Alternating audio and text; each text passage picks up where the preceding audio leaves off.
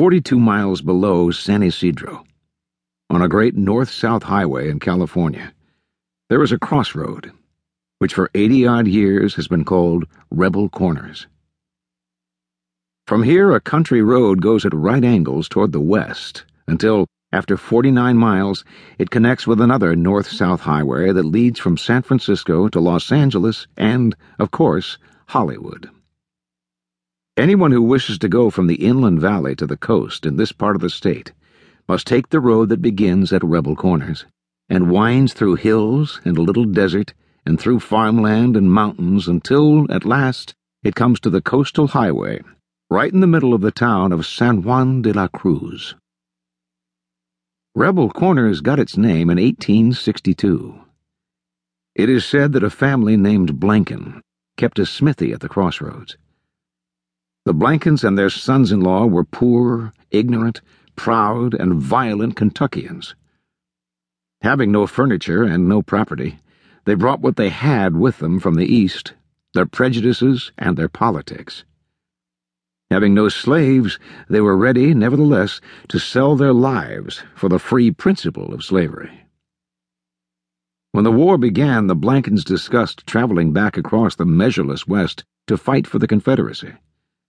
But it was a long way, and they had crossed once, and it was too far. Thus it was that in a California which was preponderantly for the North, the Blankens seceded a 160 acres and a blacksmith shop from the Union and joined Blanken Corners to the Confederacy.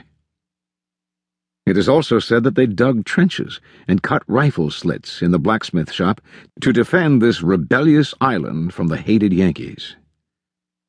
And the Yankees, who were mostly Mexicans and Germans and Irish and Chinese, far from attacking the Blankens, were rather proud of them. The Blankens had never lived so well, for the enemy brought chickens and eggs and pork sausage in slaughter time, because everyone thought that, regardless of the cause, such courage should be recognized.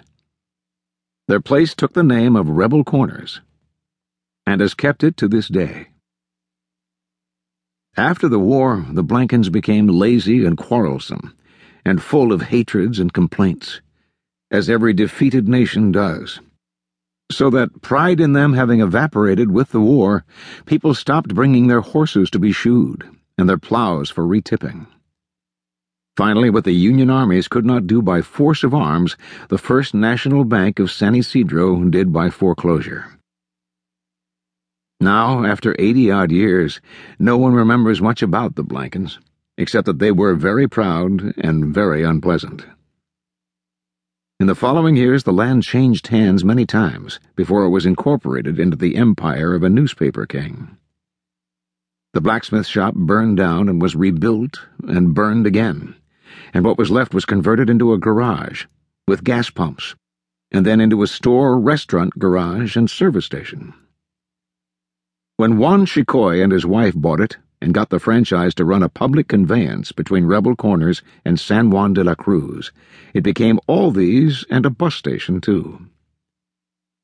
The rebel Blankens have, through pride and a low threshold of insult, which is the test of ignorance and laziness, disappeared from the face of the earth, and no one remembers what they looked like.